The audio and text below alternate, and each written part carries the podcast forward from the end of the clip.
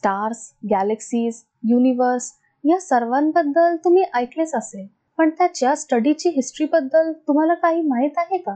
तुम्ही ॲस्ट्रॉनॉमीला सर्वात जुने सायन्स म्हणू शकता. नमस्कार मित्रांनो मी दीपाली. तुमचे स्वागत करते इतिहास नोन अननोन या पॉडकास्टमध्ये आज आपण ॲस्ट्रॉनॉमीची स्टडी कशी सुरू झाली याबद्दल बोलू. जगभरात अशा अनेक ऑब्जेक्ट्स मॉन्युमेंट्स आहेत जी ॲस्ट्रॉनॉमी विषयी सांगतात. जसे two thousand five hundred B सीईचे इंग्लंडमधील आणि पिरामिड्स ऑफ इजिप्त या दोन्हीला ॲस्ट्रॉनॉमिकल सिग्निफिकन्स आहे. कारण दोन्ही ताऱ्यांचे अलाइनमेंट कन्सिडर करून तयार केले आहे. तुम्हाला ॲस्ट्रॉनॉमीचे बर्थ प्लेस माहीत आहे का? मिडल ईस्ट हे ॲस्ट्रॉनॉमीचे बर्थ प्लेस मानले जाते. सुमारे सातशे बी सीईच्या दोन क्ले टॅबलेट सापडले आहेत जे बेबिलोनियन्सनी बनवले होते. या टॅबलेटवर स्टार्स आणि प्लॅनेट्सबद्दल सांगितले आहे. तसेच कॉन्स्टलेशनचाही उल्लेख आहे. म्हणून मिडल ईस्ट हे ॲस्ट्रॉनॉमीचे बर्थ प्लेस मानले जाते. त्यावेळी कोणतीही ॲडव्हान्स इन्स्ट्रुमेंट्स नव्हती. तरीही बिबिलोनियन्सनी ॲस्ट्रॉनॉमी विषयी अनेक गोष्टी सांगितली. त्यांनी असेही सांगितले होते की एका वर्षात अप्रॉक्सिमेट थ्री सिक्स्टी डेज असतात. फाईव्ह हंड्रेड बी सी मध्ये बेबिलोनियनची ॲस्ट्रॉनॉमी नॉलेज ग्रीसपर्यंत पोचली होती. जेथे बेबिलोनियन्सनी प्लॅनेट्स आणि ताऱ्यांच्या डिव्हिनिटी विषयी सांगितले होते तेथे ग्रीक्सनी युनिव्हर्स ज्या प्रिन्सिपलवर चालतो ते सांगितले होते.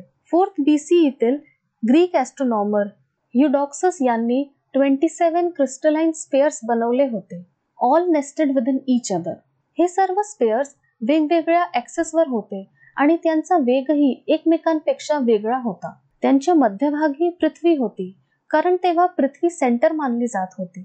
सेव्हन्टीन सेंचुरी पर्यंत प्रत्येकाचा असा विश्वास होता की अर्थ जिओसेंट्रिक आहे.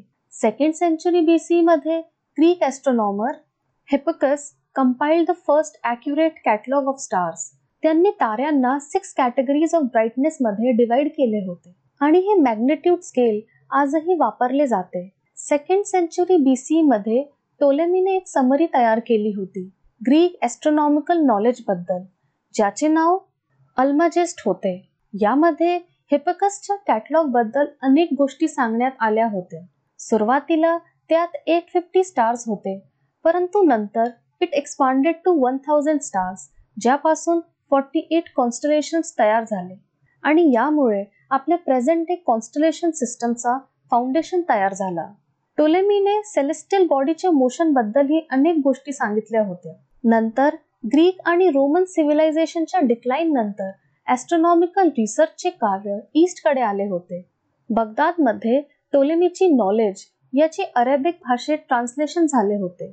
वन थाउजंड बी सी नंतर अरब ॲस्ट्रॉनॉमर अल सुफी यांनी टोलेमीच्या स्टार कॅटलॉगचा एक रिवाइज्ड वर्शन तयार केले होते ज्याला book of the fix stars म्हणतात.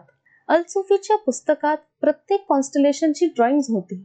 हे पुस्तक अरब बुक ऑफ ॲस्ट्रॉनॉमीतील लोकप्रिय पुस्तकांपैकी एक आहे. सुमारे टेन्थ टू थर्टीन सेंचुरीमध्ये एन्शियन ग्रीक्सची नॉलेज युरोपमध्ये इंट्रोड्यूस झाली. अरब डॉमिनेटेड स्पेनमध्ये जगाच्या वेगवेगळ्या कानाकोपऱ्यात कॉन्स्टलेशनचे इंटरप्रिटेशन वेगवेगळे होते. उदाहरणार्थ चायनीजमध्ये टू एटी थ्री कॉन्स्टलेशन्स होते ज्यामध्ये कोर्ट आणि सोशल लाईफचे सीन्स दर्शविले गेले आहे. ग्रीक्स कॉन्स्टलेशनमध्ये मायथोलॉजिकल बीस्ट आणि हिरोज यांचे रेप्रेझेंटेशन करतात.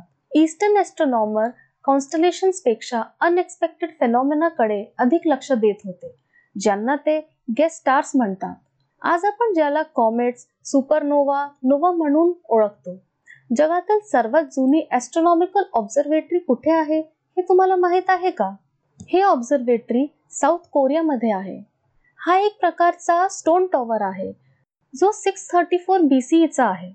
सुमारे सिक्स्टीन सेंचुरीमध्ये पोलिश ॲस्ट्रॉनॉमर निकोलस कोपरनिकस यांनी हिलिओसेंट्रिक थिअरी म्हणजेच सन सेंटर्ड थिअरी तयार केली होती. त्यांनी on the revolutions of heavenly spheres नावाची एक पुस्तक देखील प्रकाशित केले होते. त्यांचा असा विश्वास होता की अर्थ सेंटर नाही आहे इनफॅक्ट सन सेंटर आहे. तरी या पुस्तकाच्या फार कमी प्रती विकल्या गेल्या होत्या. ही theory third century B C मध्ये ग्रीक फिलॉसॉफर एरिस्टार्कसने प्रपोज केली होती.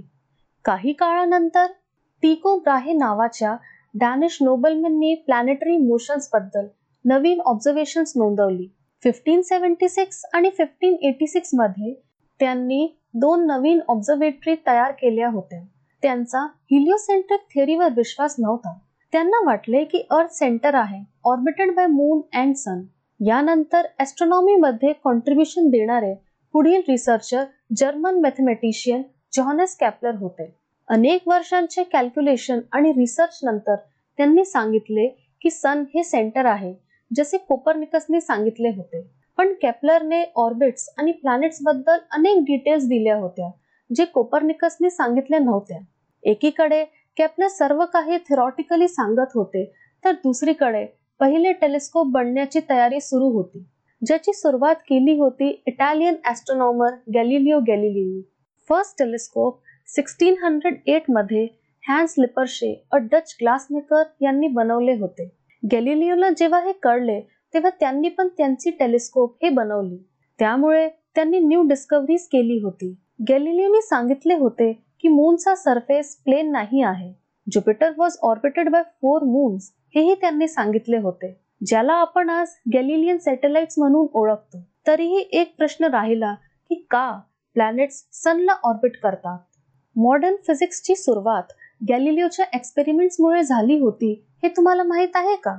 त्यांनी वेगवेगळ्या आकाराच्या वस्तू एका उंच टॉवरच्या खाली फेकल्या आणि त्या सर्व वस्तू एकाच वेळी खाली आल्या होत्या. ही गोष्ट अरिस्टॉटलनी सांगितलेल्या प्रिन्सिपलपेक्षा वेगळी होती. त्यांचा असा विश्वास होता की heavier objects should fall faster त्यानंतर सिक्स्टीन सेव्हन्टी टू मध्ये न्यूटननेही टेलिस्कोप बनवली होती. नंतर एटीन सेंचुरीमध्ये ब्रिटिश ॲस्ट्रॉनॉमर विलियम हर्शेल यांनी पण एक टेलिस्कोप तयार केली होती ज्यामुळे त्यांनी युरेनसची डिस्कवरी केली होती. Eighteen forty फाईव्हमध्ये William Parsons a wealthy aristocrat यांनी पण एक खूप मोठे टेलिस्कोप बनवले होते.